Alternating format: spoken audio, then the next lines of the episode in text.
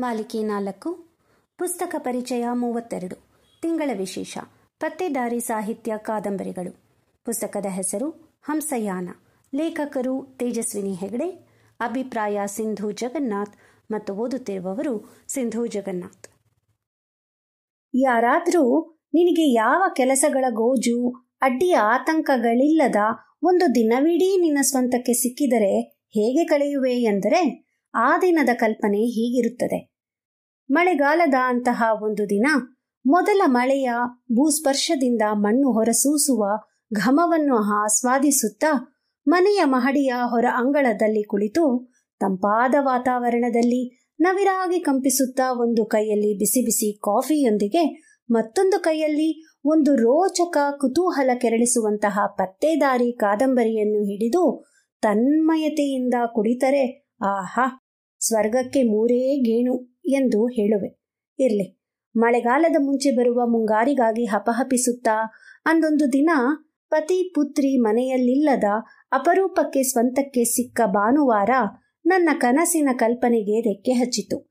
ಆಗ ನನ್ನ ಜೊತೆಯಾದದ್ದು ತೇಜಸ್ವಿನಿ ಹೆಗಡೆಯವರ ಹಂಸಯಾನ. ಒಂದೇ ಕಂತಿನಲ್ಲಿ ಓದಿಸಿಕೊಂಡು ಹೋಯಿತು.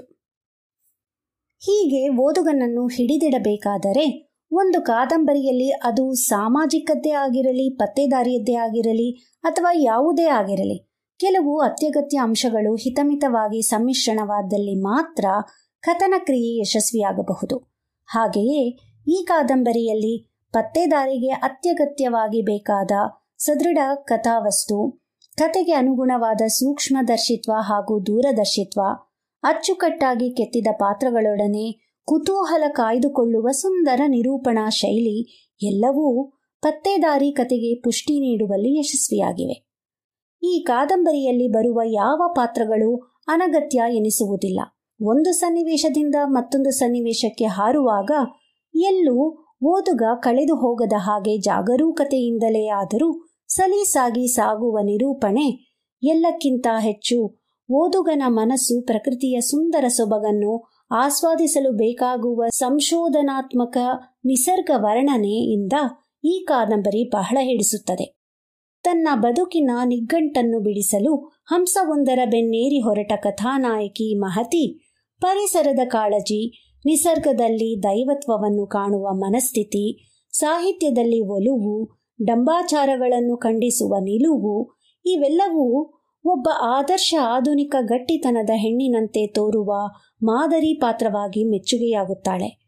ಮಹತಿ ಸತ್ಯಾನ್ವೇಷಣೆಗಾಗಿ ಹಂಸದ ಬೆನ್ನೇರುವಂತೆ ಈ ಕಾದಂಬರಿಯ ನಿಗೂಢ ಅಂತ್ಯವನ್ನು ತಿಳಿಯಲು ನಾವೂ ಕಾತುರರಾಗಿ ಕಾದಂಬರಿಯನ್ನು ಕೈಬಿಡದೆ ಓದುವುದಂತೂ ಸತ್ಯ. ಕಥೆಯ ಮಧ್ಯದಲ್ಲಿ ಬರುವ ಪಾತ್ರಗಳ ಮಹತ್ವವನ್ನು ಕಡೆಯವರೆಗೂ ಬಿಟ್ಟುಕೊಡದೆ ರಚಿಸಿರುವ ಕಥಾಹಂದರ ಅಚ್ಚರಿ ಮೂಡಿಸುತ್ತದೆ. ಇಲ್ಲಿ ಹೇಳಲೇಬೇಕಾದ ಮತ್ತೊಂದು ಮುಖ್ಯ ವಿಷಯವೆಂದರೆ, ಪತ್ತೆದಾರಿ ಕಾದಂಬರಿಯಾದರೂ ಆಧ್ಯಾತ್ಮಿಕ ಪದರವನ್ನು ಸೊಗಸಾಗಿ ಮುಖ್ಯ ಕತೆಗೆ ಬೆಸೆದಿರುವ ರೀತಿ, ಲೇಖಕಿಯ ಕಥಾ ನಿರೂಪಣೆಯಲ್ಲಿನ ಪ್ರಬುದ್ಧತೆಯನ್ನು ವಿಶೇಷವಾಗಿ ತೋರಿಸುತ್ತದೆ. ಮಹತಿ ತಾನು ಕಾದಂಬರಿಯನ್ನು ಬರೆಯುವ ನೆಪವೊಡ್ಡಿ ಸೂಕ್ತ ಪರಿಸರದ ಸಲುವಾಗಿ ಹರಿಪುರದ ಸಸ್ಯವನಕ್ಕೆ ಹೋಗಲು ಮತ್ತು ಅಲ್ಲಿನ ಹಂಸಕುಟೀರಕ್ಕೆ ಭೇಟಿ ನೀಡಲು ಸಮಾಜದಲ್ಲಿನ ಗಣ್ಯ ವ್ಯಕ್ತಿಯಾದ ಧನಂಜಯನವರ ಶಿಫಾರಸು ಪಡೆದು ತನ್ನ ಗಮ್ಯದ ದಾರಿಯನ್ನು ಹಿಡಿದು ನಡೆಯುತ್ತಾಳೆ. ತನ್ನ ಬಾಲ್ಯದಲ್ಲಿ ನಡೆದ ಒಂದು ದುರ್ಘಟನೆಗೆ ಕಾರಣವಾದ ಜಾಗದ ಜಾಡು ಹಿಡಿದು ಸಾಗುವ ಅವಳ ಪಯಣದಲ್ಲಿ ಹಲವರನ್ನು ಭೇಟಿಯಾಗುತ್ತಾಳೆ. ಹರಿಪುರದ ಸುಮಾ, ಸಸ್ಯವನದ ಗೆಸ್ಟ್ ಹೌಸ್ನಲ್ಲಿನ ವೆಂಕಯ್ಯ ರುಕ್ಮಿಣಿಯಕ್ಕ ವಾಸ್ತುಶಿಲ್ಪಿಗಳಾದ ಕೇಶವಮೂರ್ತಿಗಳು ಮತ್ತು ನಚಿಕೇತ, ರೋಹಿತ್, ಸುರೇಶ ಹಿತಾನಂದ ಸ್ವಾಮಿಗಳು, ಸುಖಾನಂದ ಸ್ವಾಮಿಗಳು ಮತ್ತು ಪ್ರಧಾನರೆಂದು ಕರೆಸಿಕೊಳ್ಳುವ ಅಜಿಂಕ್ಯಾನಂದ ಸ್ವಾಮಿಗಳು, ಮಂಕಾಳಮ್ಮ, ರಾಜೀವ ಶಾಸ್ತ್ರಿಗಳು, ಗುರೂಜಿ ಅಥವಾ ಬೆಟ್ಟದಜ್ಜ ಹೀಗೆ ಅನೇಕರು.